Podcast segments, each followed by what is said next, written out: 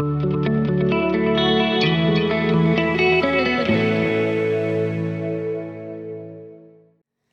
pozdrav i dobrodošli u još jedno izdanje podcasta e, Sredinom i ovoga puta imamo jednog e, zanimljivog gosta, rekla bih sa bogatim životnim iskustvom, upravo o tome će govoriti u nastavku ovdje u našem studiju. Direktor Zavoda za prostorno uređenje e, grada Mostara, vanredni profesor, muzičar, direktor sajma Dani Trešnje, voli drvorezbarstvo. Nekada je bio plan i da se bavi advokaturom, no svašta nešto je tu bilo u planu. Kako, na koji način i na kraju kraju krajeva kako je tekla ta životna priča, ispričat će nam sam u nastavku e, Salem Bubalo. E, dobro vam dan i dobro nam došli.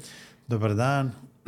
Ujedno i zahvalnost za ovaj poziv u ovoj cijenjenoj emisiji, a posebno i da pozdravim gledalce koji budu pratili ovaj moj dijalog sa ovom lijepom voteljicom Mijom i u svakom slučaju ima jako lijepih tema, impresija i mnogo drugih sadržaja koji su priličile cijeli ovaj moj protekli radni vijek kroz taj dio djetinstva, pa dio dokolice, pa dio obrazovanja, kasnije i nekih posebnih e, nivoa uzizanja u intelektualnom dijelu kao što su sada taj akademski činovi. Znači ja sam sada u poziciji akademskog čina vanrednog profesora i stičem sad za neko vrijeme priliku da dobijem akademski čin redovnog profesora i iza toga još postoji ta vrhunska titula akademik za koji stvarno treba uložiti puno truda i vremena i muke i spoznaja, ali evo nadam se da će zdravlje poslužiti pa da i taj čin a kako biste vi sebe Salome opisali nekome ko vas e, tek prvi put vidi? Sada mm, svašta nešto radite, pa neko će reći poznaje vas kao muzičara, neko kao nekoga ko je glavni i odgovoran za sajam uh, dani trešnje, pa neko vas zna kroz drvorezbarstvo, neko kroz ovaj upravo zavod za prostorno ovaj uređenje i pitanja koja su vezana za to. Pa vi ste u suštini pravnik, pa onda nakon toga je bio taj magistarski. Kako biste ipak vi rekli što ste? Pa gledajte, to je jedan dar prirode koji se prema meni baš tako okrenuo. Nisam nikad pomišljao da bi bio baš preopterećen da to nešto moram postići ili biti. Ali eto, taj neki životni moto i inspiracije koje se dešavale, opet kažem, neopterećeno ovaj, po svaku cijenu da imaš taj nekakav nivo vještina koje su urođene, to normalno svaki čovjek ima svoje urođene osobine, međutim većinom mnogo tih osobina koje čovjek u životu sebi priušte su stečene osobine, obrazovanje, upornost, želja za nekakav domet u nekakvom polju.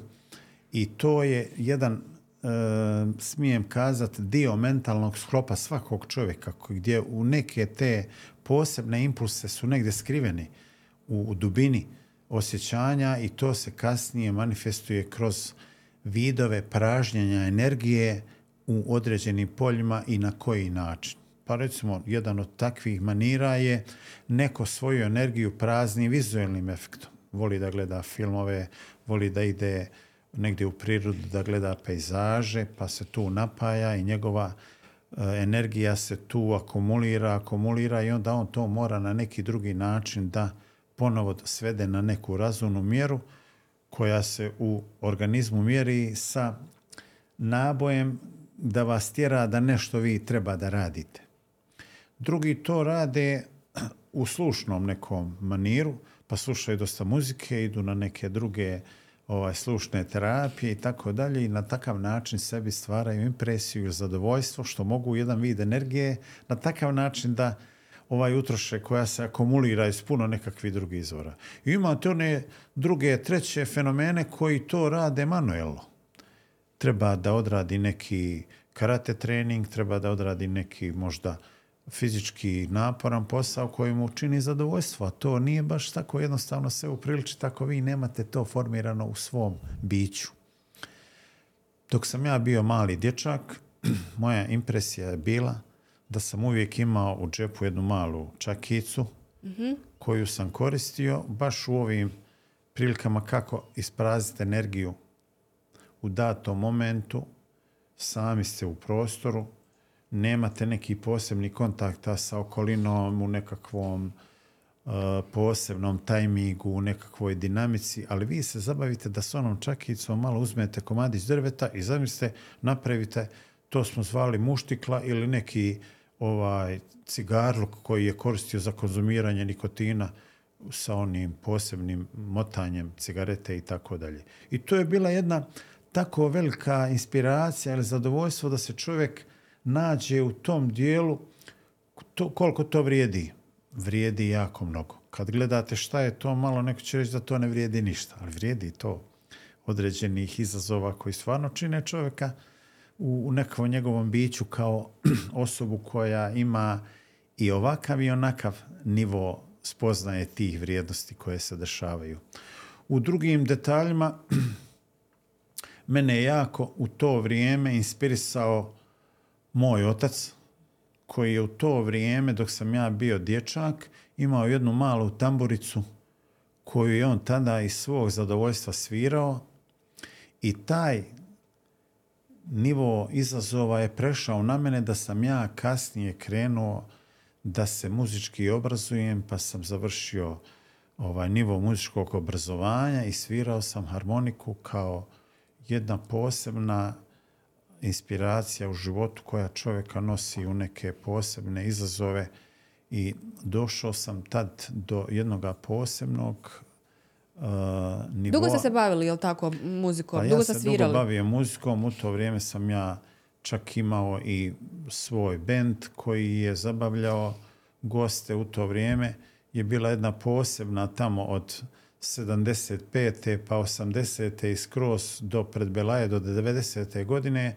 Znači jedna posebna inspiracija ljudi, građana na ovim prostorima je bila da su svaku večer mogli da idu i da se u dokolici počaste nekom vrstom muzike, interpretacije ili neki drugi sadržaja koji su bili na ovim prostorima jako zastupljeni i jako traženi. Jedan od detalja, uzmite samo mali počitelj.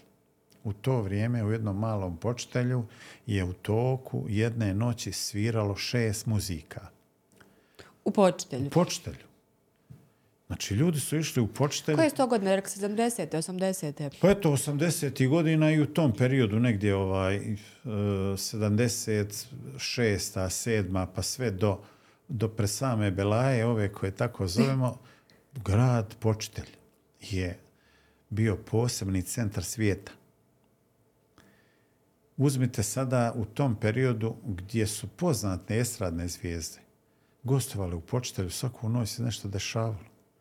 Pa da se vratim sada na Bijelo polje, gdje isto tako u 80. godinama isto tako šest lokala je držalo muziku kako tokom cijele godine, posebno u ljetnom periodu gdje su veliki broj bašta bili u ponudi da izaberete, hoćete da gledate na tok Neretve, hoćete da gledate prema tamo nekom drugom pejzažu, prema Veleži, prema Rujištima. Znači, ljudi su imali ipak jedan poseban taj svoj feeling koji je dozvoljavao da uživaju u najjednostavnijim izazovima. Dakle, to je bio bogat onako društveni život, odnosno ponuda.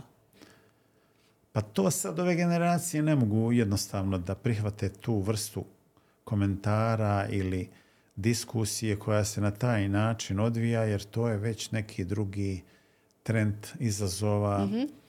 Smijem da kažem da su u ovome vremenu mobilni aparati učinili totalni preokret u poimanju određenih zbivanja koje jedna sredina ili jedno društvo nudi. Znači, vi postajete neinteresantni u tom maniru što je to prije bilo. Pa sad kad gledate ove pojedine emisije koje emituju određene koncerte, evo neki, nedavno ja sam gledao u Zetri je gostovao Hald Bešlić, Jeste, prije nekoliko dana je taj a koncert. u Zadru je gostovao Zdravko Čolić. Znači, te vrijednosti koje su vječite, one ne mogu zastariti. Ogroman broj posjetlaca je bio u Zadru, to se vidi sa ovih ovaj snimaka koji su pušteni u eter. Isto tako u Zetri od ovoga gospodina Bešlića. Znači, to su vrijednosti koje ne mogu bitne, interesantne bilo kojim generacijama koje dolaze. Jer to je ono sve što vrijedi, bar neki svoj maksimum, ono ostaje trajno zapisano i ima svoju vrijednost. Neke numere koje su snimljene ono ad hoc, puštane, trenutno su imale nekakvu svoju vrijednost, kasnije se to poistovjetlo da one i ne postoje. To su određeni i protoci vremena i određeni mentalni sklopovi pojedinih generacija koje dolaze. Posebno danas imate tako uređene tehnologije i dostupnost informacijama iste sekunde. Vi znate šta se desilo u Dubaju, šta se dešava u Mostaru. I koliko vam je interesantno sad otići u Dubaji i da to vidite kad ste već vidjeli šta ima. Govorim o Dubaji, centar svijeta, ljudi idu tamo. Ali iste sekunde vi to vidite i imate nekakvu predstavu šta je to tamo. Onda što bi išao u Dubaji kad to vidite tu eventualno u nekim inspiracijama posebne vrste. Hajde, ići ćemo u Dubaji. Dobro, nije Dubaji, ali jeste Mostar tih godina kada ste vi svirali, jeli, ovaj, završili ste i e, srednju muzičku školu, jel tako? Ako sam pravo. Što harmonika? Pa to je nekako posebna priča što harmonika... Jel zato što je najprikladnija za kafanu? Nije. Nije, dobro. U to vrijeme je jedan Kemo je njemu ime koji je bio iz Travnika. Bio je tu zaljubljen u jednu damu koja je bila moja prva komšinica, a on se bavio sa tom tada harmonikom i prolazio je kroz to vrijeme, zabavljao je te neke ovaj prisutne na određenim manifestacijama kao što su bili, hajde, neki teferči. I tu je on se srodio bio sa mojom porodicom. I taj njegov instrument je ostavljao upravo tu kod moje porodice u, u toj porodičnoj kući i to bi ostajalo tu po nekoliko mjeseci.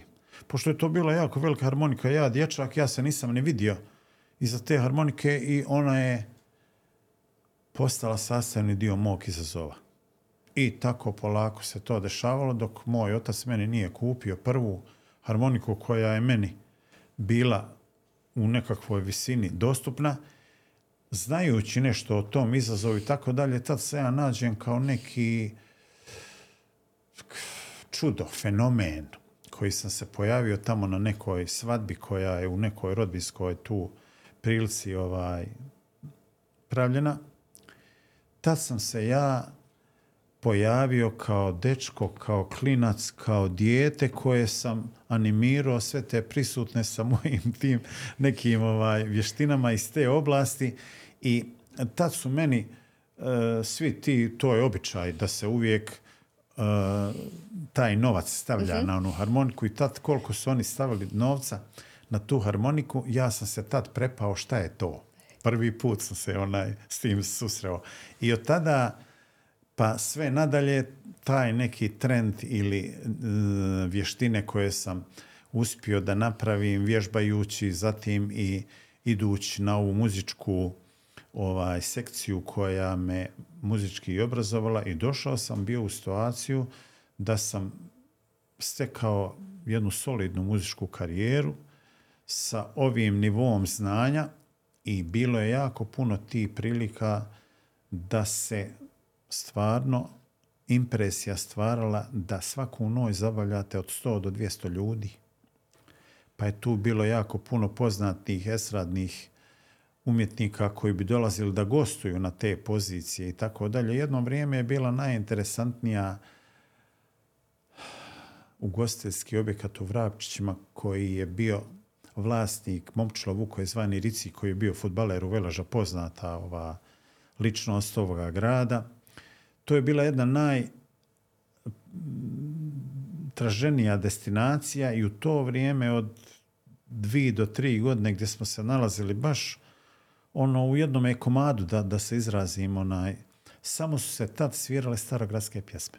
Mhm. Što danas nema nigdje Pa u Mostaru. Teško, evo sada, Da. i ako neko bude tražena i tako dalje, neki broj to sluša, neki ne sluša ili, ne- ili neki drugi ovaj, izazov postoji. Ali prenosim taj nivo gdje su gosti baš dolazili upravo zbog te inspiracije starogradskih pjesama i e, takav nivo je bio intime prisutan u tim lokalima da je to stvarno mjesto se tražilo. Tu se čekali nove godine, tu se i mnogo drugi ovaj, tih partija dešavalo i to danas taj lokal ne postoji. To je otišlo u druge neke... Ovaj. Koliko godina ste e, to bili u muzici? Aktivno? Pa bio sam imao 25 godina. Dobro. I sada e, kao pravnik u prostoru, e, u, odjelu za, ovaj, za prostorno uređenje, neko bi rekao to je, to je nespo, nespojivo. O, odakle je vas tu? Pa gledajte, mnogima to malo čudno zvuči i teško objašnjivo kako obavljati određene poslove ili određ, obsluživati određeni dio oblasti koje traže jako puno širine, jako puno e, normalnog, običnog znanja sa iskustvom. Ja sam imao takvu priliku da sam e, htio da studiram medicinu. Aha, niste htjeli biti pravnik ni muzičar, Ne. Htio nego sam, doktor. htio sam da budem doktor i tad ja nisam imao priliku da upišem prijemni ispit. U Sarajevu je bila misaona imenica tada ući u taj ciklus da budete primljeni. Nakon toga sam išao na prijemni u Rijeku, gdje u Rijeci niko nikoga nije poznavao. Princip je bio taj kad se prijavite na taj ciklus polaganja prijemnog ispita, vi ste trebali da tamo u toj svojoj prijavi adresirate dvije one stare dopisnice koje su bile prije svoje ime. Vi tu upišete i adresu. Dobro. I prvom tom dopisnicom oni vas obavještavaju kad je termin polaganja prijemnog ispita. Kad vi odete tamo, polažete taj ispit, ima i usmeni i dio pismenog je tad bio. Nakon nekoliko dana, desetak ili 15 dana, oni vas onom drugom dopisnicom koju ste vi opet sami adresirali na svoje ime, oni vas obavještavaju koji ste bili na rang listi po pregledu rezultata vašega testa. Tad sam ja imao jedan peh. Tad je primano negdje oko 120 ljudi. Ja sam bio 125. na listi. I nisam to mogao nikako preboliti, što nisam primljen. Znači, bio sam blizu. Nakon toga, u istoj toj godini je osnovan medicinski fakultet u Tuzli. Ja se prijavio na taj prijemni isto tako, međutim nikakvog rezultata, niti bilo kojeg ovaj, informativnog dijela nisam dobio i ne znam kako je ko primljen, šta uglavnom nisam ja primljen. uglavnom to mi je bila jedna posebna inspiracija, a što sam htio u medicinu? Moja porodica se dugo vremena unazad 300 pa i više godina bavila se alternativnom medicinom i liječenjem travama. Sve sam ja to preuzeo i ovaj naslijedio sve te manire ili iskustva iz te oblasti i jako puno ovaj tih primjera sam ljudi spasio život i pomogao im da izleče neke svoje ovaj Tom alternativnom medicinom. da, znači liječenje trauma, prirodni fenomeni. Tad sam ja htio da to sve oblikujem, spakujem u jedan naučni ciklus i da to zaštitim kao jedan poseban e, prirodni fenomen ili znanje koje ne može da bude sad ste vi neki nadri ljekar ili nešto vi karikirate. Ne, to je dokazano, nema tu šta ona izmišljati. Ima tu par nekih oboljenja koje mnogo ljudi je ovaj imalo priliku da se od toga izliječi, to sam ja uradio. Koja? Koja ću to... Pa evo recimo jedan dio očne bolesti koji se u medicini zove biom ili očni puzajući čir, u narodu ga zovu poganica, gdje se to manifestuje na oku kao eh, ako ste mogli nekada imati priliku da vidite kako se žaba zametne kao onaj punoglavac što su ga zvali, pa nosi onu glavu na vrhu sa repom. I tako se ta oblast manifestuje na oku i ona na tom dijelu nosi taj upalni proces i za 20 dana vama ne da gledati uopšte u, u svjetlo para, jako neugodan osjećaj. Za 20 dana ako vi ne reagujete, oslijepite i nema povratka. Tamo u prirodi imaju dvije trave koje nose istu takvu strukturu kao što je ta anomalija na oku uočena. Samo što se razlikuju po boji cvijeta. Jedna nosi plavi cvijet koja ide mušku, a crvena ide za žensko. I kad Dakle, vi- različita ta trava ide za muškarca, a različita za ženu, Samo- bez obzira što je ista bolest. Tako je. Aha. I ako vi profulate boju, nema ni efekta. Sad ako ja dobijem plavu, ništa, jel? Neki manji efekt osjeti, ali nije to to. Nije to to. I u jedno vrijeme sam ja toliko puno tih ovaj slučajeva riješio da je taj broj ljudi stvarno ostao impresioniran, nije e, uopšte mogao da vjeruje da se to tako može riješiti, a jedan takav slučaj, baš prepričam ga dosta puta, jedan od tih osoba koji je skoro godinu dana ležao na VMA Dobro, bolnici u Beogradu. Beogradu. Medicina ga je mogla blokirati na neki način sa određenim antibioticima i tako dalje, ali nije ga medicina mogla eliminisati ili izliječiti. Pošto je čovjek stvarno bio jedno dva metra i nešto visine, on je već dobio takav neki nervni, nije slom, ali poremećaj svog kompletnog bića da više nije imao uopšte snage ili neke inspiracije kako da se nosi sa tim. I jedan dan je tražio tih doktora da ga puste malo u Mostar na, na odbor. Dali su mu 10 dana odmora jer ta terapija je mogla da djeluje da se to ne proširi. A o čemu se radilo? Radilo se upravo o toj A o bolesti tome, oka. aha. Kad se on vratio, pitao je savjet, mnogi ljudi ima li iko da zna ovo, ovaj, nešto da mi uradi. Određeni ti koje je on pitao su ga uputili na mene. I dešava se da je bio ljetni period kad nje ima svježe, ona tu raste u okolini, vi uopšte ne, pre- ne možete znati šta je to ako niste u tome. Da, ako ne znate o tome. Kaže on, ja sam čuo još za vas, pa daj, nešto mi pomozite. Ma ka, ja, priđite malo bliže, ja pogledam gore kao mi imamo, nema problema, kao ja, sad ćemo mi to odmah riješiti. Ovako, nonšalanto. Kaže ma daj, nemojte me tako podcjenjivati. Ne, ne, kao mi, aj ti sjedi tu. Odem ja, nađem tu plavu boju. Travku. A to se e, radi bez ikakvih problema, samo se ona malo usitni. E, Tako na- svježa ubrana, jel? Jeste i stavi se malo u toplu vodu u filđan i stavi se u onu gazu Dobro. da ne bi te e, neki trun mali upao u oko. I dovoljna je jedna kap te trave. Kad sam ja njemu stavio tu, kra, tu travu, jednu kap u oko, kauč na kojem je on ležao ga je razvalio ga je. Od siline ka- kako to ugrize. B- boli. Nema, on se previja, jauče. Kažem, ja ti sretan čovjek. Kaže on, kako sam sretan čovjek, šta mi, šta mi radiš? Pa kam ja, ovo je znak da ti je živo oko. Da reagira. Da. Kažem, sutra ćeš kod tebe kući ponovo ovaj proces odraditi i nakon toga to moraš da ispireš sa onom kamilicom koja se pripremi, voda se prokuha i tako dalje. Malka. Za ponovni taj pokušaj za nekoliko dana u njega je iz oka krenulo da se čisti maltene ovaj, taj sekret gnojnog sadržaja.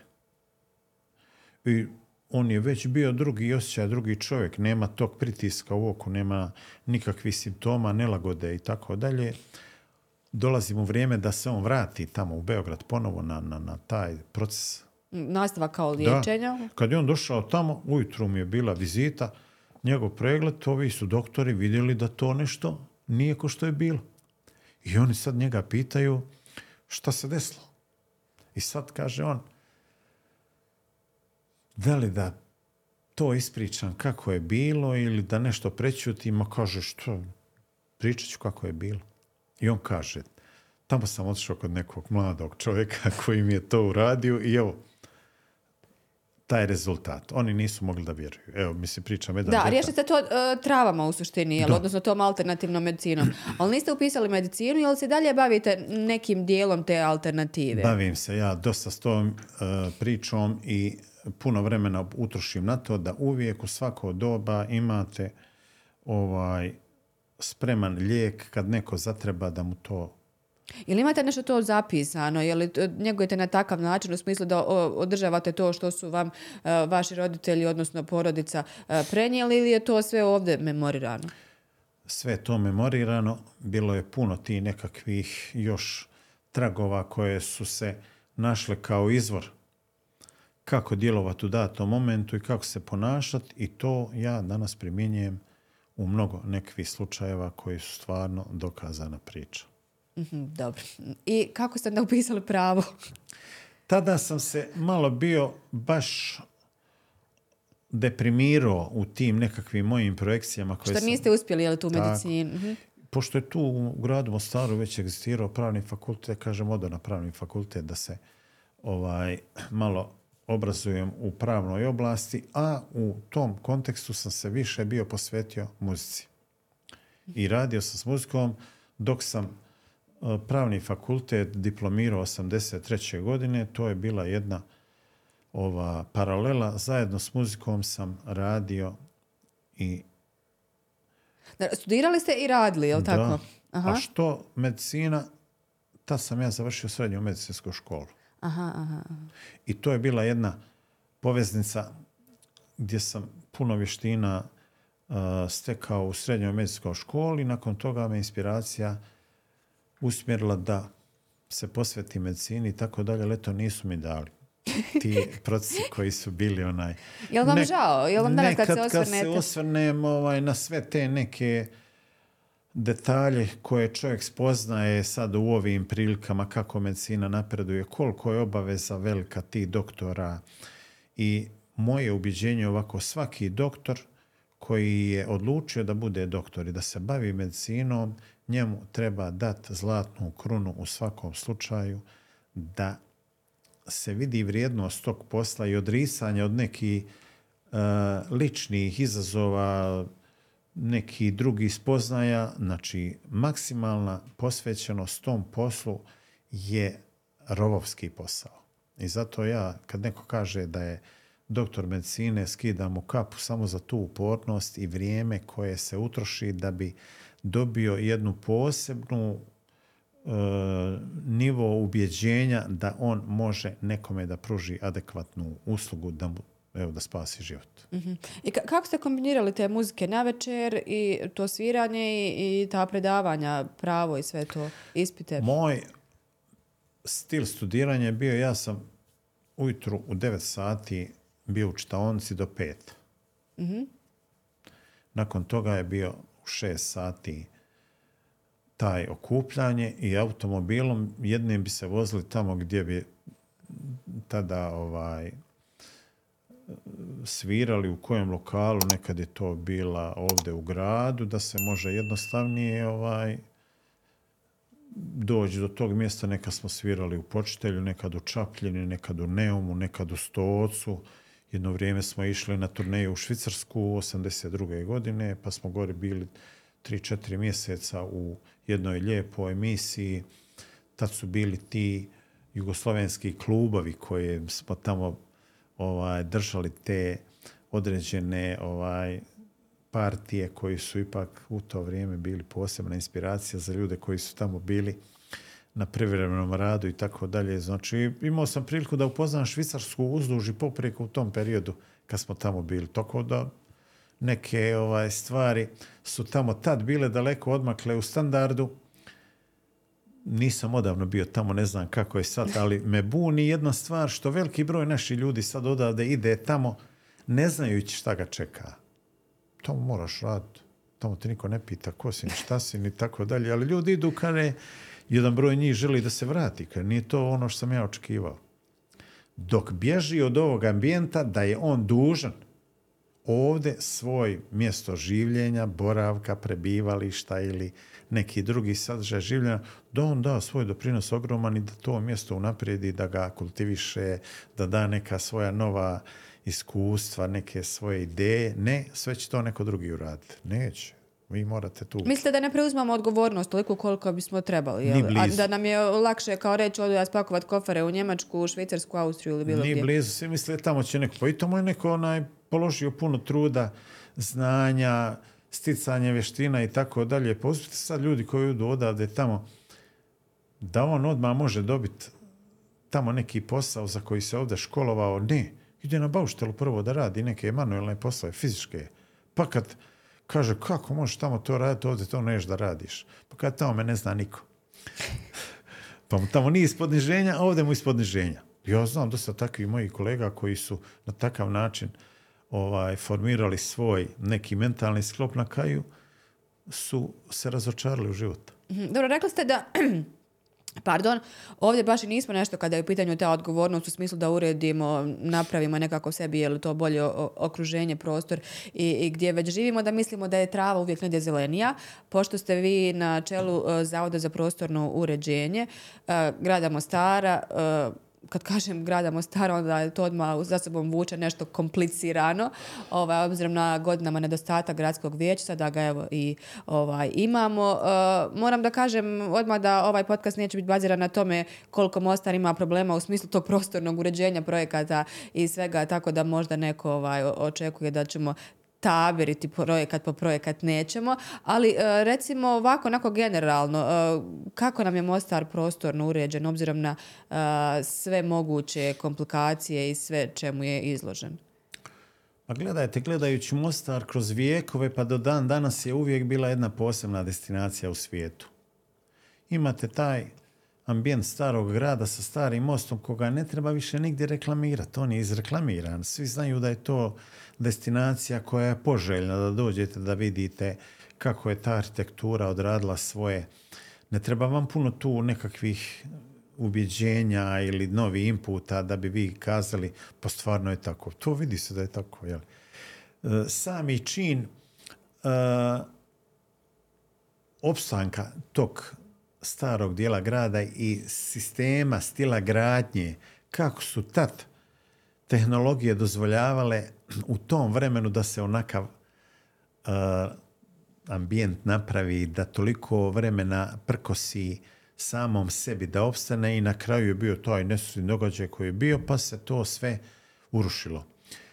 Pri obnovi starog mosta, ja sam bio jedan od tih aktera koji sam učestvovao u sveme tome i nosio jednu markicu posebno odgovornosti. Sam u to vrijeme bio sekretar za urbanizam, građenje stambeno-komunalne poslove opštine bio je istočna opština u Mostaru i bila zapadna. Znači, bilo je razvojeno na dva administrativna dijela. Ja sam nosio tu markicu, tada je gradonačelnik bio Savto Ručević i tako dalje i bio jedan poseban čovjek kojeg trebam posebno istaknuti, on je već rahmetli Rusma Čišić koji je bio tad predsjednik izvršnog odbora opštine. I u tom vremenu u pripremi izgradnje starog mosta i prikupljanja svi ti nekvi dokaza da bi se to ponovo moglo vratiti u neko prvobitno stanje, tek se tad dolazilo do određenih spoznaja kako je taj objekat rađen, koja tehnologija je upotrebljavana i kako je toliko dugo vremena prkosio svim i vremenskim neprilikama, pa bilo i potresa na ovim prostorima, ali ta građevinska cjelina ostala netaknuta, nedirnuta. Da, ona ima svoju vrijednost, no nije Mostar samo stari most. Šta nam je sa ovim ostalim prostorima, ostalim dijelom Mostara? E, mislim, mi vidimo, evo, bar kako imamo gradsko vijeće, nešto se dešava, nešto se radi. E, čak smo malo prije e, ovaj, u nekom neformalnom razgovoru rekli e, u Mostaru riječ ovaj, demolicija i nije baš nekako lijepa i svi ćemo se složiti, ali se radi. Neki su uvijek kao jel, nezadovoljni, to je normalno očekivati, ne ide ništa preko noći. Drugi građani kažu super, ipak ovaj, ima napretka. Ovaj, šta nam je sa ostatkom dijela grada? Gledajte, Mostar ima jednu posebnu razglednicu i ona izlazi na površinu. Upravo ta raznolikost i kultura koja se miješala na ovim prostorima i onih aktera koji su nudili svoje ideje, neke su realizovali, neke nisu. Politika koja je našla jedno posebno uporište u odlukama i ostalim segmentima dala je jedan drugi ton ovome gradu. Ako uzmemo sad prije sistem koji je vrijedio, tada je bilo sve podruštljeno. Vi niste mogli tek tako jednostavno onaj, ući u neke procese bez valjane dozvole. Nacionalizacija je učinila jedan ogroman zastoj u kreiranju ličnih ideja.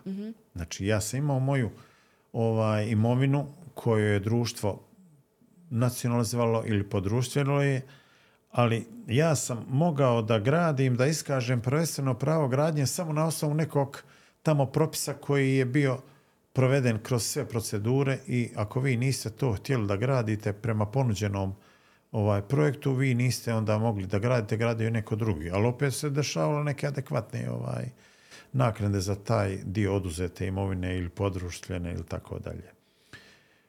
U tom periodu, znači puno više je pažnje posvećivano infrastrukturnim i nekim drugim sadržajima, pa uzmite da su sve tvornice bile u vlasništvu države. Sad država rekla ja neću više da se bavim tvornicama, evo vi osnovajte privatne kompanije i pravite biznis. Koju imate sad a, tvornicu da je ovaj opšteg javnog interesa ili da je državna? Nema je. Imate još par komunalnih preduzeća koji upravlja država. ovaj, vrlo... Ali ovo isto ga se lagano izlazi jer e, neke kompanije ispoljavaju spremnost i drugu nekakvu vrstu ovaj, agilnosti u tim oblastima da on kaže ja ću se sad baviti samo ovaj servisiranju javne rasvite.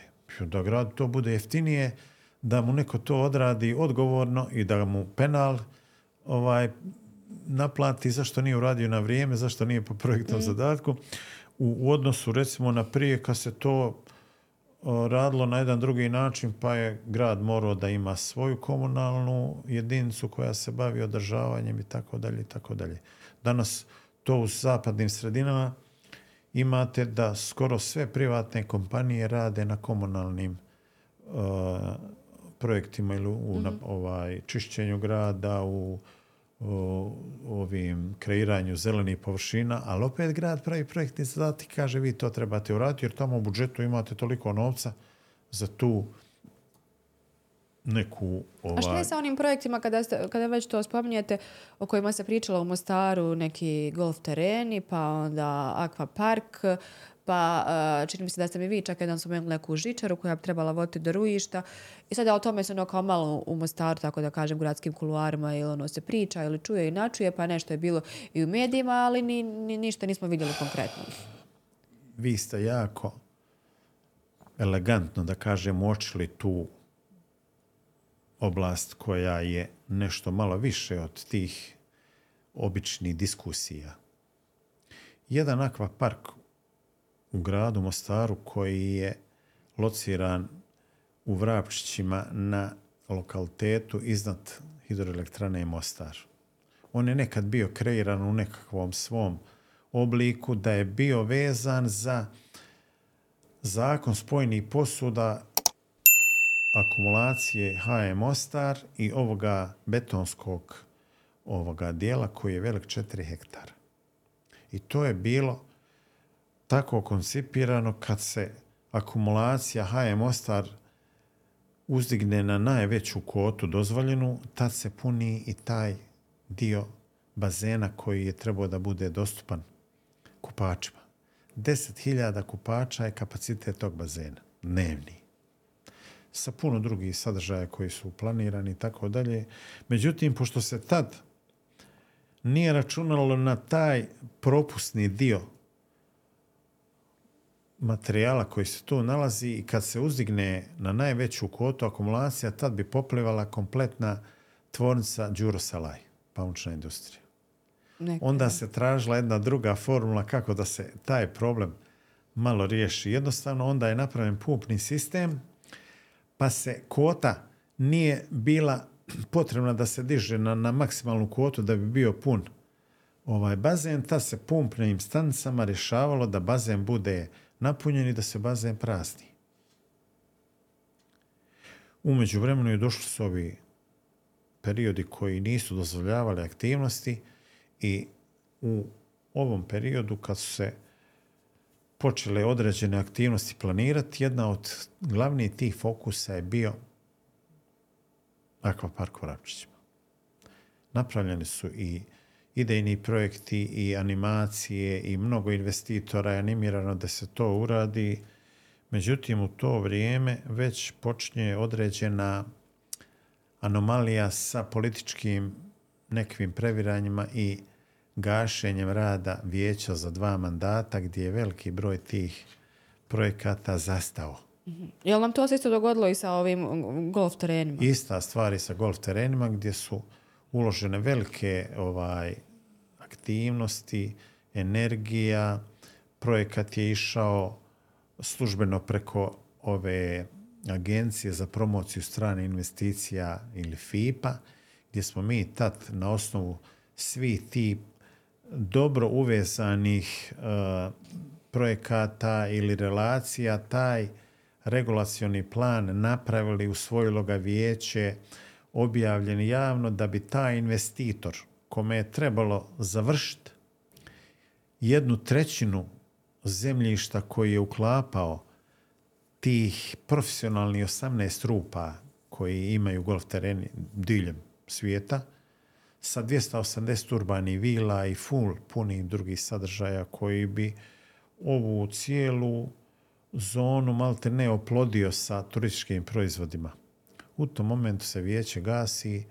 A može li sada se išta dogoditi? Evo sad imamo vijeće. Sad imamo problem što ovi investitori koji su tada već sve bili krenuli ujutru da krenu sa aktivnostima izgradnje svih tih sadržaja na tom terenu i taj dio zemljišta koji je privatnog vlasništva bio, sve su se već bile ovaj ugovori ili predugovori ispotpisivani, međutim vijeće tada prestaje sa radom i taj investitor je čekao skoro pet godina da dobije valjanu građevinsku dozvolu. Nije se to uspjelo odraditi jer tad gradonačelnik cijele strukture nisu mogli zamijeniti ingerenciju vijeća u tom dijelu transporta nekretnine u vlasništvu grada da ih transportuje na nekog investitora.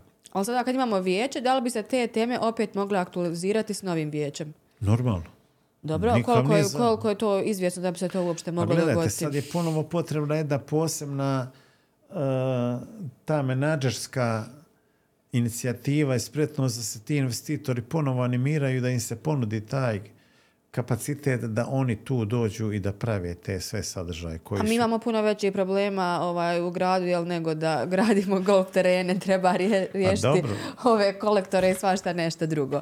E, dobro, rekla sam nećemo se baviti nako projektom po projektom, jer bi onda nam emisija trajala ovaj, jako dugo, dugo i otišla bi u nekom drugom ovaj, e, smjeru. E, stali smo na ovome kada je u pitanju vaš ovaj, životni put, e, paralelno muzika i e, pravo, pa nakon tog prava vi ste e, htjeli baviti se advokaturom. Da. Ovo nekako idem sve malo skačem s onog sadašnjeg pa se vraćam Pa unatrag. gledajte, t- e, taj koncept koji vi postavite sebi kao cilj traži poseban neki slijed koraka koji su propisani. Ne možete vi to mimo ići. Da bi se bavili advokaturom, vi nakon položenog pravnog fakulteta, nakon izvjesnog vremena sa određenim provedenim stažom, iskustvom, možete, treba da polažete pravosudni ispit ako želite. Vi ste ga položili, tako? Ja polažem pravosudni ispit i tada nakon tog pravosudnog ispita ja polažem advokatski ispit. I želim da Budete advokat. otvorim svoju privatnu advokatsku ordinaciju, međutim dolazi taj neki drugi preokret s te oblasti da ja budem postavljen za rukovodećeg državnog službenika u redovnoj proceduri za direktora Zavoda za prostorno uređenje grada Mostara. Jeste li se vidjeli uopće tada tu na toj ovaj, e, funkciji prostorno uređenje, pravo, muzika, e, drvorezbarstvo? Nisam još došla do ovaj, sajma dani ovaj, trešnje. Puno različitih stvari i djelatnosti iz različitih pravaca.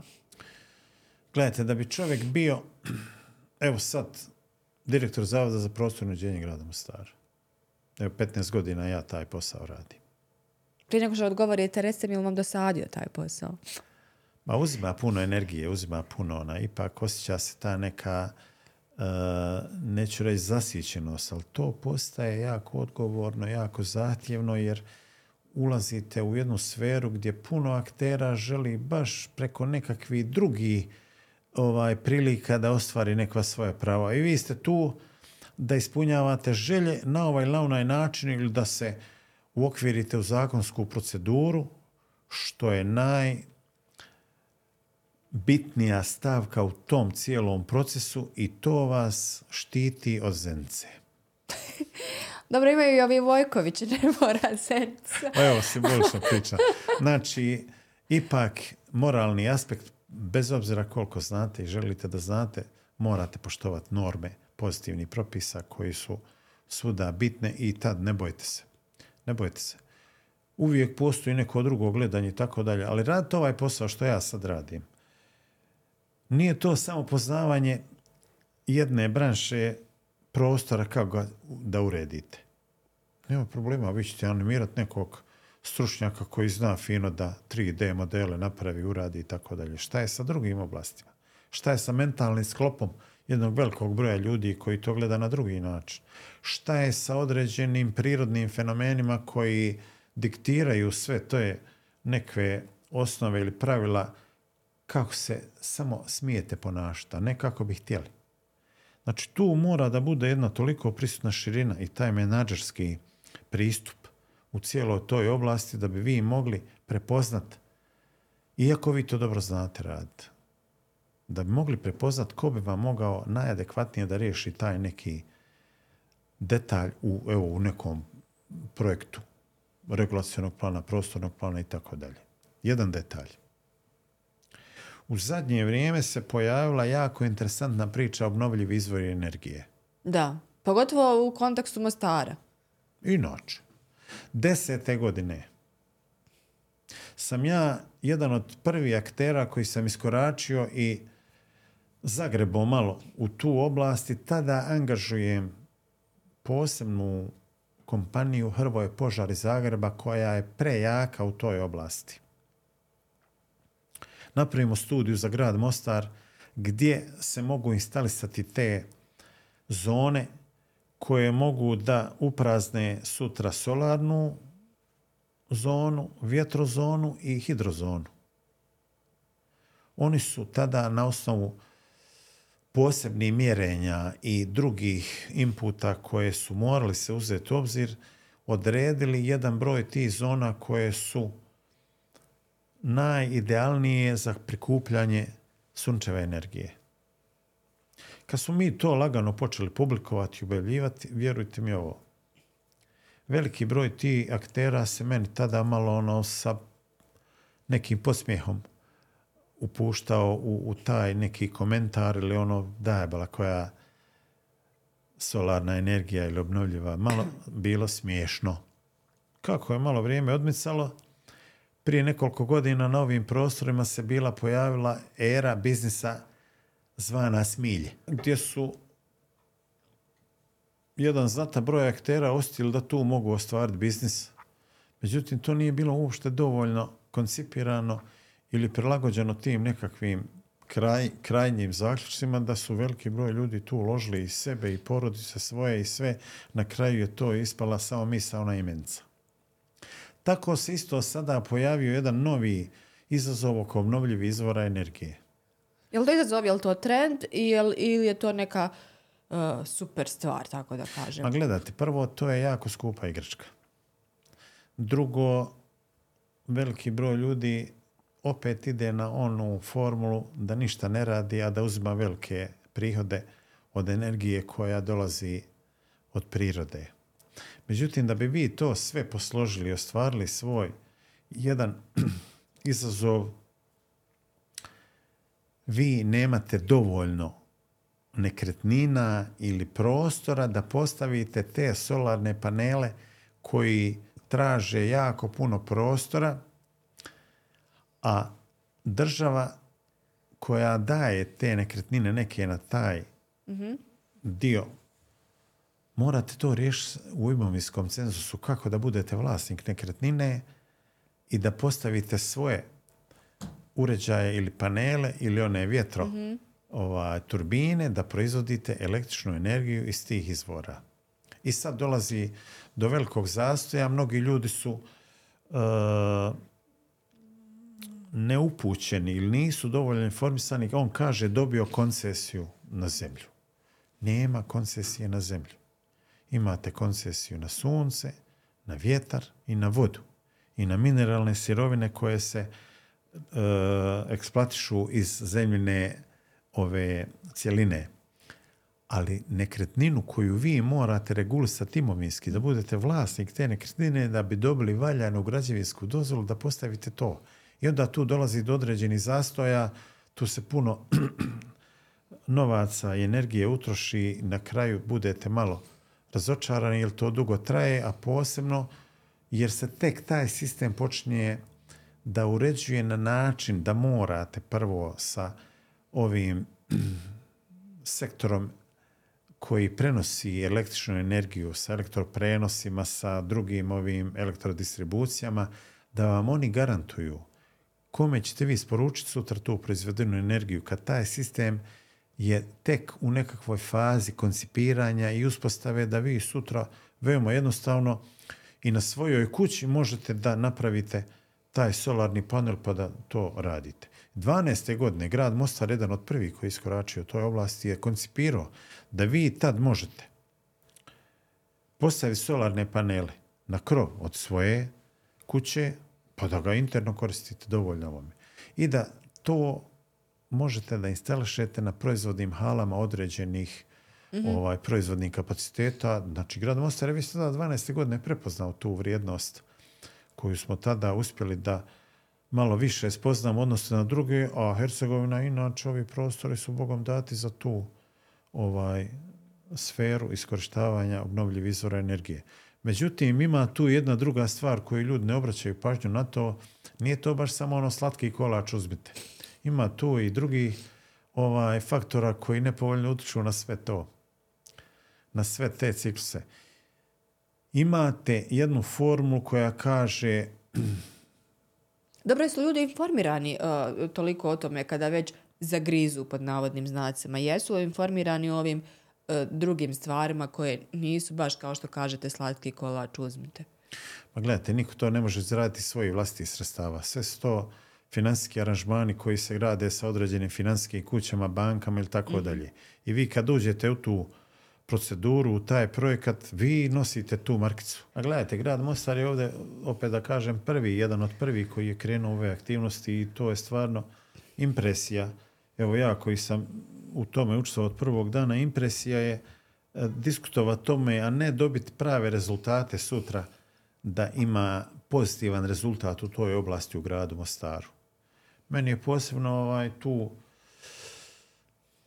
interesantno po meni da su vijećnici sa gradonačelnikom, predstavnikom vijeća prepoznali ovaj projekat na cijelom prostoru grada Mostara i dobiti potreba broj ruku na gradskom vijeću za sve te ovaj projekte ili te izmjene. Evo u ovoj oblasti je bila jedna takva atmosfera da su vijećnici sa velikim zadovoljstvom i velikim usjećenjem te projekte upratili i podržali sa svojim brojem ruka, to su 24 ruke koje su potrebne da bi se uradila izmjena jednog dokumenta koji se zove prostorni plan.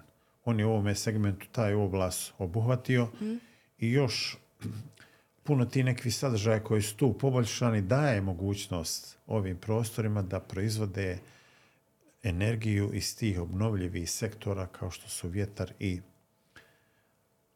i, i sunce. Imali smo puno anomalija napada gdje su u tim studijama ponuđene mogućnosti izgradnje na hidrotokovima, na Neretvi i tako dalje.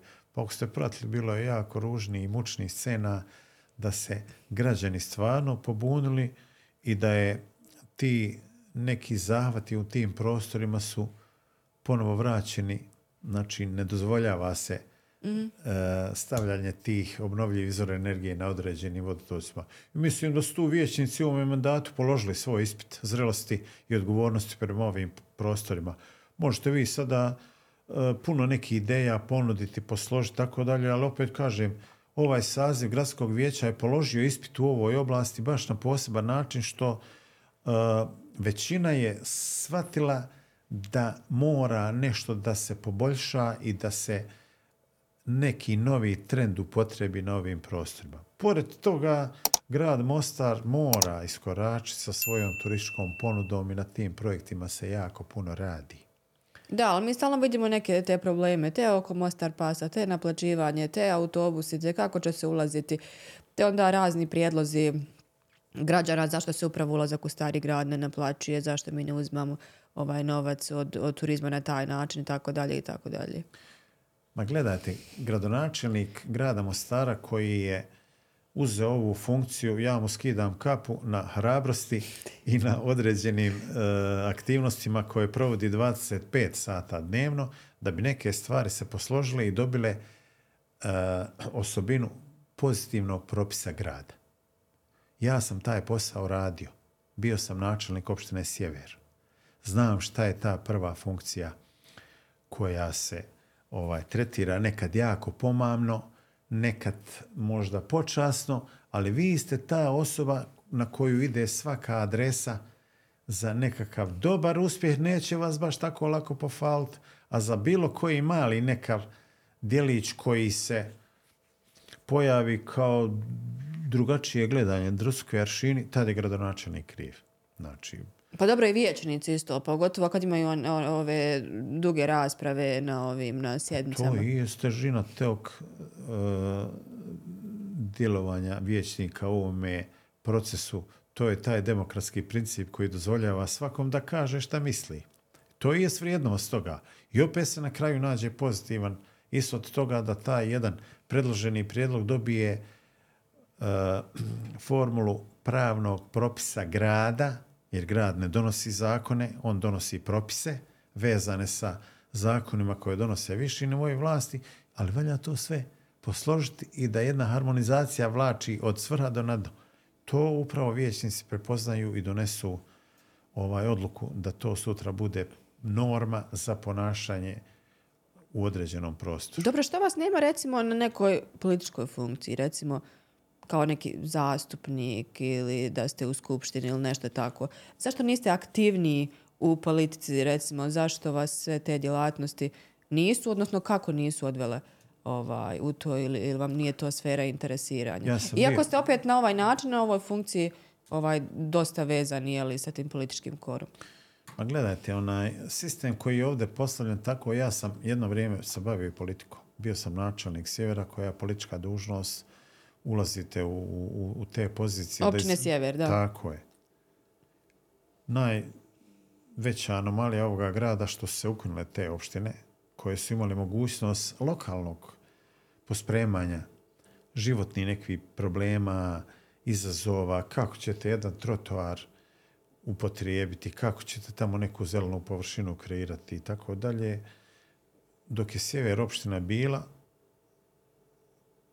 vi ste upravljali tim prostorom na egzaktan način i u to vrijeme otvorili hiljadu i pol radnih mjesta na prostor opštine Sjever. To je impresija pričati. Prvi u regiji uveli ISO standard 9001 upravljanje kvalitetom.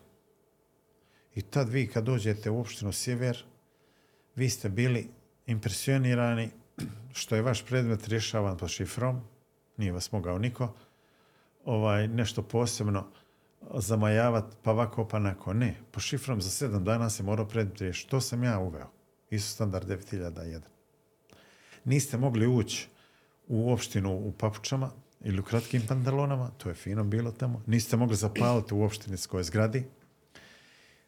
Svi uposlenici su bili obučeni u maniru stjuarta i stjuardese, tako da ste vi imali dvi uniforme, ako vam je danas ova upraljana, sutra je perete, oblačite onu čistu i vi ste tu imali akreditaciju, vi ste bili lijepo spakovani i zgrada opštine je bila institucija opštine Sjever koja je davala jedan iskorak u savremene evropske tokove i niko nije mogao vjerovat kako se to u tom periodu ovaj moglo ostvariti, pošto sam ja imao u to vrijeme jako izražene aktivnosti i rezultate koji su se tu ostvarivali, lagano se već vidjelo da politika kreće u neke nove poduhvate vjetrove da bi se te opštine lagano ugasile, a ostavljena gradska područja i cijela administracija je uvezana u jedan sistem i sad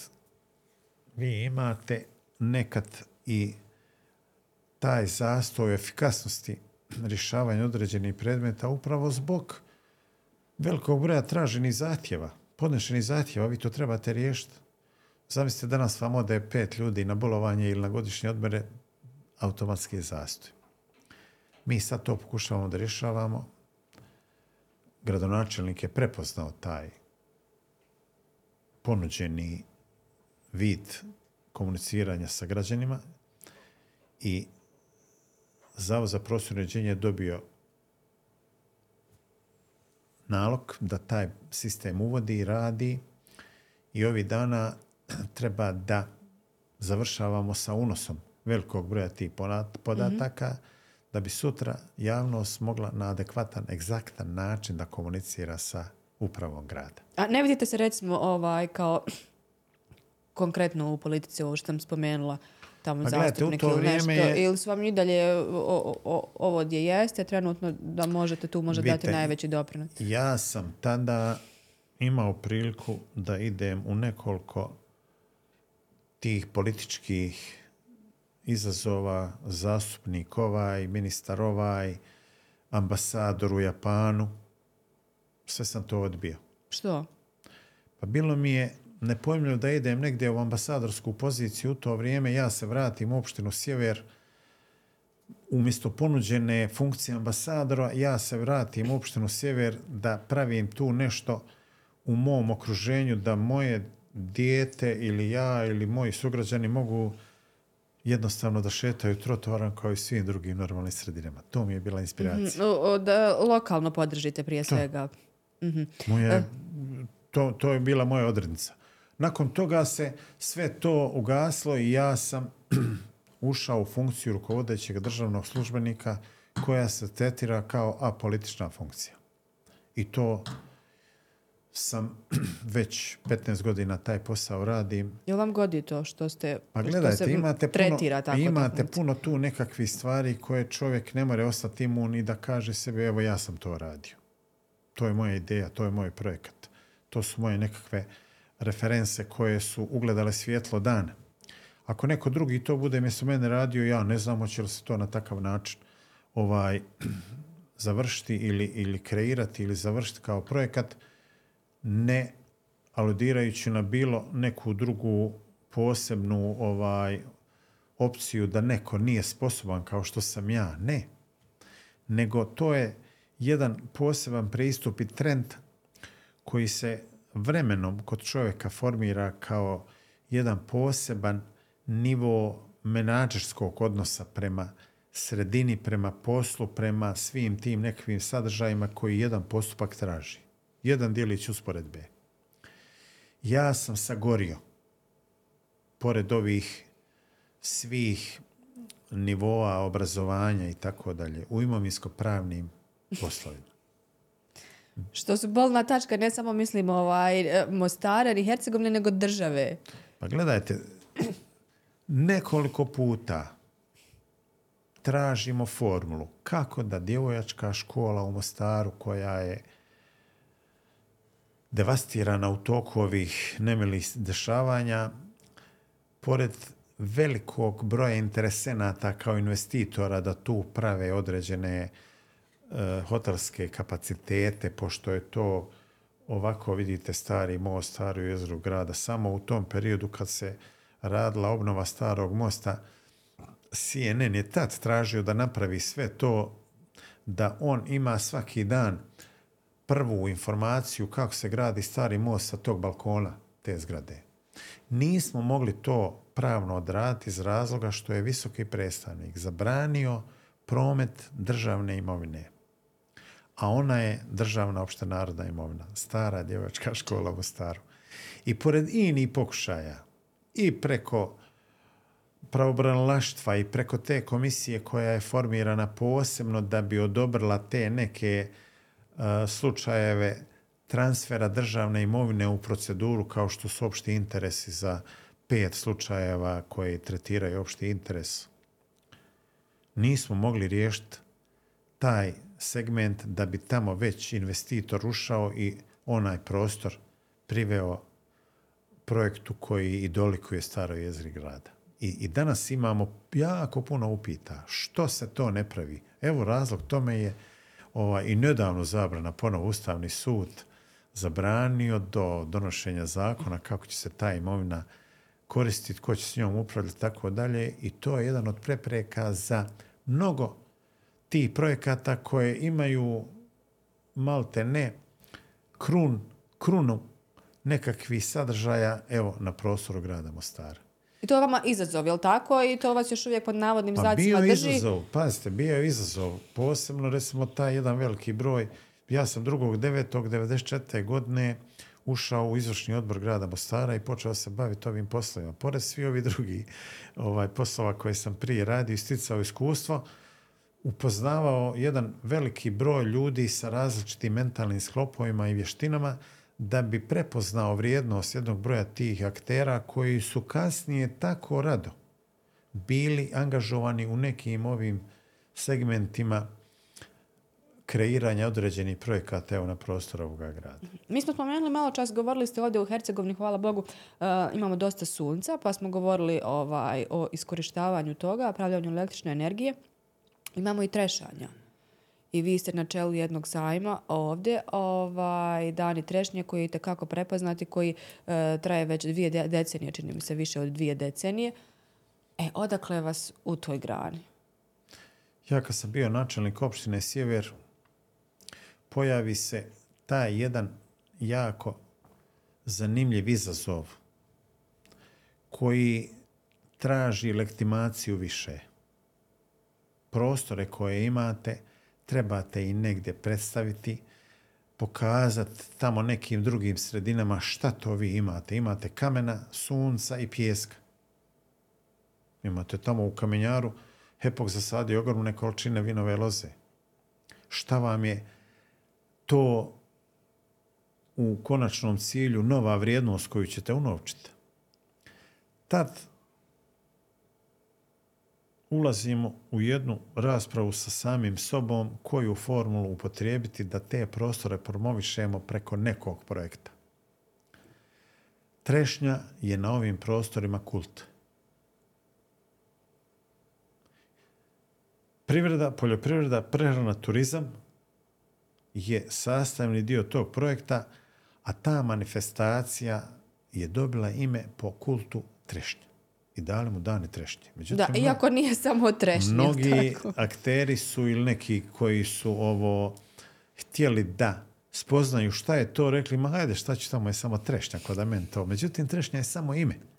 A kad vi sad malo da vam otkučim vrata tog projekta, unazad od 20 godina, pa sve do danas, evo sad ide nova epizoda tog ovaj, te manifestacije, od mađarskog Harkanija, poznate termalne banje, pa do Ohrida, gdje se proizvode sko onaj ohridski biseri, do tamo uh, ovoga dijela Čačka, Kraljeva i Užica i ove tamo, kako se zove, gdje imaju veliki broj ovih gondola, žičara, Kopaonik, pa do turističke jake destinacije Pula, Svi su oni bili dio preko toga. Županje koja je gore u hrvatskom dijelu ovaj, ravnih površina,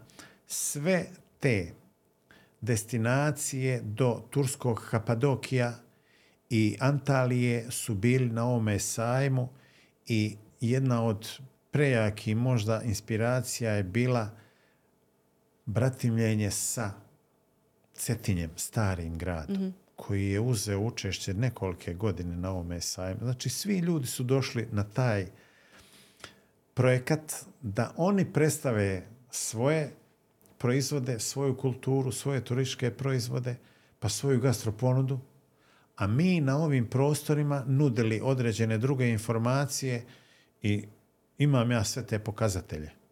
Šta smo uspjeli animirati tih sredina ili ti neki drugih sadržaja koji su potekli sa sajma Dane Trešnje. Dobro, je li vam trešnja tako dobra? Šta kažu? Kad probaju trešnju konkretno, jer nije sajam samo od trešnji. Pa gledajte, trešnja ima jednu posebnu onaj... Hercegovačka ova. To je trešnja alca koja ima jednu svoju posebnu priču i ona je autohtona kultura ili sorta sa ovih prostora. To je trešnja koja se kalemi na posebnu podlogu divljeg nekog karaktera koja se zove trensula.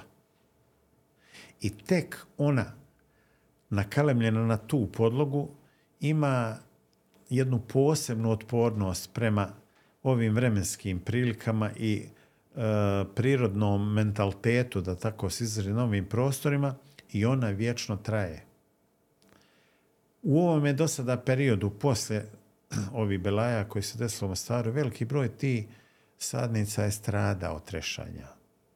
Znači, u mnogo nekakvih ovaj, e, tih sadržaja koji su se dešavali.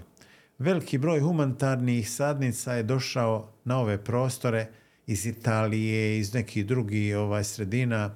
One su preživile dvije ili tri godine. Sve su ovaj, Dakle, ne uspijevaju ovdje. ne uspijevaju. Ova trešnja koja se proizvodi tu i koja se prilagodi ovim prostorima, to je kult. To je kult. I sad, od te trešnje alice koja je jako prepoznata, ona se tretira i kao industrijska trešnja, sirovina. Od nje se pravi strašni slatki proizvodi džemovi, slatkije te neke delicije. A isto se tako koristi za proizvodnju onaj rakije koja se zove trešnja. Ho- hoće li biti ove godine, ovaj, kako je prognoza trešanja? Pa gledajte, o- o- ova zima je bila blaga, mislim da e, vegetacija nije krenula još, a dešava se da bi vegetacija krenula i već one u dobrom dijelu odmaknu u, u, u njihovom tom e, nekakvom razvojnom procesu, na kraju se ponovo pojavi neki period niskih temperatura i unište taj rot i tako dalje, što je jako puno uticalo na dosadašnje prinose koji su se dešavali. Imate vi sad tamo i plantaže trešnje koje su zasađene u nekim drugim sortama, vrstama i tako dalje i one su konzumne. Zamislite kad jedna trešnja sa sajma dan trešnje je ugledala svjetlo dana u tim procesima koji se tamo demonstrirali i u Rusiji, i u Njemačkoj, i u mnogim drugim destinacijama svijeta, upravo zahvaljujući danima trešnje. I sve je preživjelo okolnosti i uvjete. Vjerujte mi, da, ovo malo zvuči ono, ali stvarno to egzaktno. Naučila je ona u ovim uvjetima da preživi, onda sve ostale može ovaj, podnijeti. Recite mi ono na što ste posebno uh, ponosni za kraj da vas pitam da ne preskoči uh, Emina Bista, jel tako, Bista Emine. Uh, zašto vam je to onako posebno u, ovaj, u, u vašem djelovanju do sada, tako da kažem? Emina je, znači, zaintrigirala mnoge prvo od Alekse koji je opisao sa nekom intuicijom da se tamo iza tog zida nalazi neka silueta neke lijepe dame koja plijeni okolinu. On je nije vidio. Tako je predanje. Po mnogim nekim ovaj spoznajama Emina je Znači, bila tu jedna djevojka u gradu Mostaru koja je plijenila svojom ljepotom i davala čari tom mostarskom podneblju. Kad je opisao taj poznati mostarski pjesnik Aleksa Šantić, onda ona postaje još intrigantnija u diskusijama u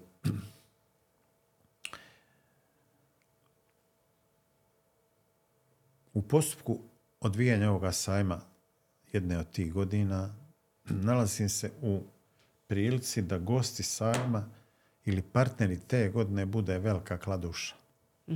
Sa jednim svojim posebnim poduzetničkim duhom, jer se tamo nakon oni nekih političkih zbivanja i previranja u krajini pojavila jedna nova garnitura ljudi koji su prepoznali da ne mogu sami biti okovani, da prave ekspanziju. I upravo se ja pojavljujem kao ta osoba koja idem u kladušu i pozivam njih da dođu da budu moji gosti. Dolaze oni tu. Tu prvu godinu oni donose kompletnu svoju turističku, kulturnu ponudu, donose jako puno tih poduzetničkih ideja, proizvoda, razno razni oblasti su zastupljene. Vraćam se ja u njihovu uzvratnu posjetu. Da budem gost kod ovoga načelnika. Eto, on je preminuo prije godinu dana, jedan jako lijep čovjek, mlad čovjek koji je gledao naprijed jedno puno više godina nego mnogi drugi. U prijemu u njegovom uredu sjedi čovjek koga ja ne znam. I on mene predstavlja ovo je naš kipar Buco. Ćao Buco. Pita načelnik šta mi možemo uraditi za Mostar. Aha. Tu vam je sinula ideja. Kažem ja ovome Buci, Buco, znaš li napravite minu? Joj, čovjek se tako našao u, u tom momentu ono, da kažem, u nekoj eksploziji. I okrene se i na jednu i na drugu stranu, kaže znam. I kaže čak imam neku njeznu fotografiju. Dolazi sajam te naredne godine, Buco pravi eminu u gipsanoj formi, u originalnoj veličini, koju predstavlja kao dijelo na sajmu. To je bila jedna posebna priča, inspiracija, tačka tok događaja te godine na sajmu, gdje je predstavljeno dijelo Emine, koja je bila u gipsanoj formi ovaj sa tim nekim posprejana zlatnom bronzanom bojom. Naredne godine ona se odljeva u originalnoj veličini, u bronzanoj, u, u ovoj mesinganoj formi i tad ja dolazim u veliki problem gdje je minu postaviti. I tada animiram od svih relevantnih institucija, prvo od tamo muftije koji je u tom dijelu starog grada nekako prva... Sad se mora pitati muftiju, jel? Pa eto, mišljenje je trebalo. Pa od mnogih drugih građana i tako dalje, da bi ona ugledala svjetlo dana tamo gdje je ona i živjela. Ona je na Lučkom mostu, dole kraj, ovaj, postavljena prkosi i predstavlja jednu posebnu tačku gdje veliki broj turista dođe da se slika sa Eminom. I ja se nalazim upravo preko sajamske manifestacije u Novom Sadu, tamo jedna opština koja ima golf terene. Koje Ide- mi nemamo. koje mi nemamo. I ja se pojavljivam na Možda od njih nešto da prepišemo, njihovog projekta. terenima ovaj, e, kad oni slave dan opštine ja idem u tu zvaničnu delegaciju, pošto je tamo taj dio te sale zastupljena jaka iluminacija i ne vidite nikoga tamo od publike, sve je svjetlo usmjereno ka pozornici. I u datom tom scenariju koji se dešava, spiker, taj voditelj programa, prozivlja mene kao gosta iz Mostara da se obrati. Ja sam izašao tamo, ja ne vidim nikoga, a ja sam sjedio u prvom redu i gledao njega kako to izgleda sad. Oni gledaju mene. Obratno. I ja sam stao tamo mirno, jedno pola minute, ja stojim ni tamo, ni vamo. I nisam to pisao. To je instinkt koji se pojavi. Kažem ja ovako. Otvori kapiđik, jer moga Medina. Razvalit ću direk i baglame tvrde, pa neka se name svi alimi srde, jer za tobom boli ja umrijeh. Emina. Tajac. Aplauz kažem ja, s ovom malom uvodnom strofom poznate mostarske ove pjesme Mina koju je napisao naš poznati ovaj pjesnik Aleksa Šantić, želim da vam prenesem pozdrave Mostarki i Mostaraca za ovaj vaš svečani dan. U tom momentu se prolomi tako ovaj jak aplauz, a iz prvog reda koju ja nisam vidio da tu sjedi Mira Banjac, poznata glumica koja je puno vremena bila član ansambla Mostarskog pozorišta u Mostaru. Ona se toliko pa ne znam koji bi izraz pravi upotrebio, i usmjerila se prema meni, ništa ne pitajući, ona je na onoj bini se meni uhvatila u zagrljaj i prva riječ koja je bila, ti si mene vratio u život. Ona je starca. I tu nastaje priča. Tako da ta Emina ima i drugu ovaj, postavku, težinu i lijepo je sad ono što ste vi rekli šta me inspiriše za ovo mjesto. Evo upravo jedan taj detalj. Ta Emina je moje djelo. Neki to ne znaju. Evo možda prilike da spoznaju i ja sad pravim jednu monografiju o tom dijelu da sve to napiše, odradi i da to bude tu letak koji će mnogima otvoriti nekakvu informaciju da je Emina došla na takav način u Mostar. na način na koji je došla. E, Osim Emine, sigurna sam da ima i drugi stvari koji definitivno onako u lijepom svjetlu mogu predstaviti Mostar. Hvala vam što ste došli, što ste bili moj gost, a što ste podijelili ove neke svoje detalje. Ovaj, sigurna sam da ih ima još e, mnogo e, crtica iz vašeg života, iz djelovanja. I evo da nam prostor ovaj, ovdje gdje živimo u Mostaru bude ovaj, što bolje i što ljepše uređeno onoliko koliko je to moguće. Pa ja mislim i ubijeđen sam dosta pozitivne energije koja se u ovome gradu pojavljuje jer mladi ljudi koji dolaze ipak spoznaju da je ovo njihovo mjesto življenja, njihovo mjesto privređivanja, njihovo mjesto uzdizanja kako u kulturnom, tako i naučnom dijelu, a ovo mjesto ovdje koje je jedno jedino na zemaljskoj kugli ima svoju posebnu vrijednost. I mislim da ove generacije koje dolaze ipak shvataju šta je Mostar, šta je Hercegovina, koje resurse imamo. Naprotiv, da mi dovlačimo druge aktere ovdje i da e, na neki način obogate ovu sredinu sa ovim ili onim sadržajem, mi ne možemo još da skontamo ili da svoj mentalni sklop poslužimo tako da samo mi to možemo koji osjećamo ovaj prostor svojim. Ja neću ni da politiku uplećem u to, niti neke druge aktere koji gledaju samo neki goli lični interes. To trenutno vrijedi, sutra ne vrijedi. Ali kad vi jedan dobar projekat koji je od opšteg interesa, koji ima svoju poveznicu i od istorijskih nekakvih korijena, pa sve danas do modernih, naučnih ovaj, dostignuća, komunikacija, ali vi stari most ne možete odnijeti vizualno u, u, u negdje tamo u, u New York ili moraju ti ljudi doći ovdje. Osim na fotografijama. Pa fotografija je ono što ja gledam razglednicu, ali to je samo malo papira koji upade. Jeste.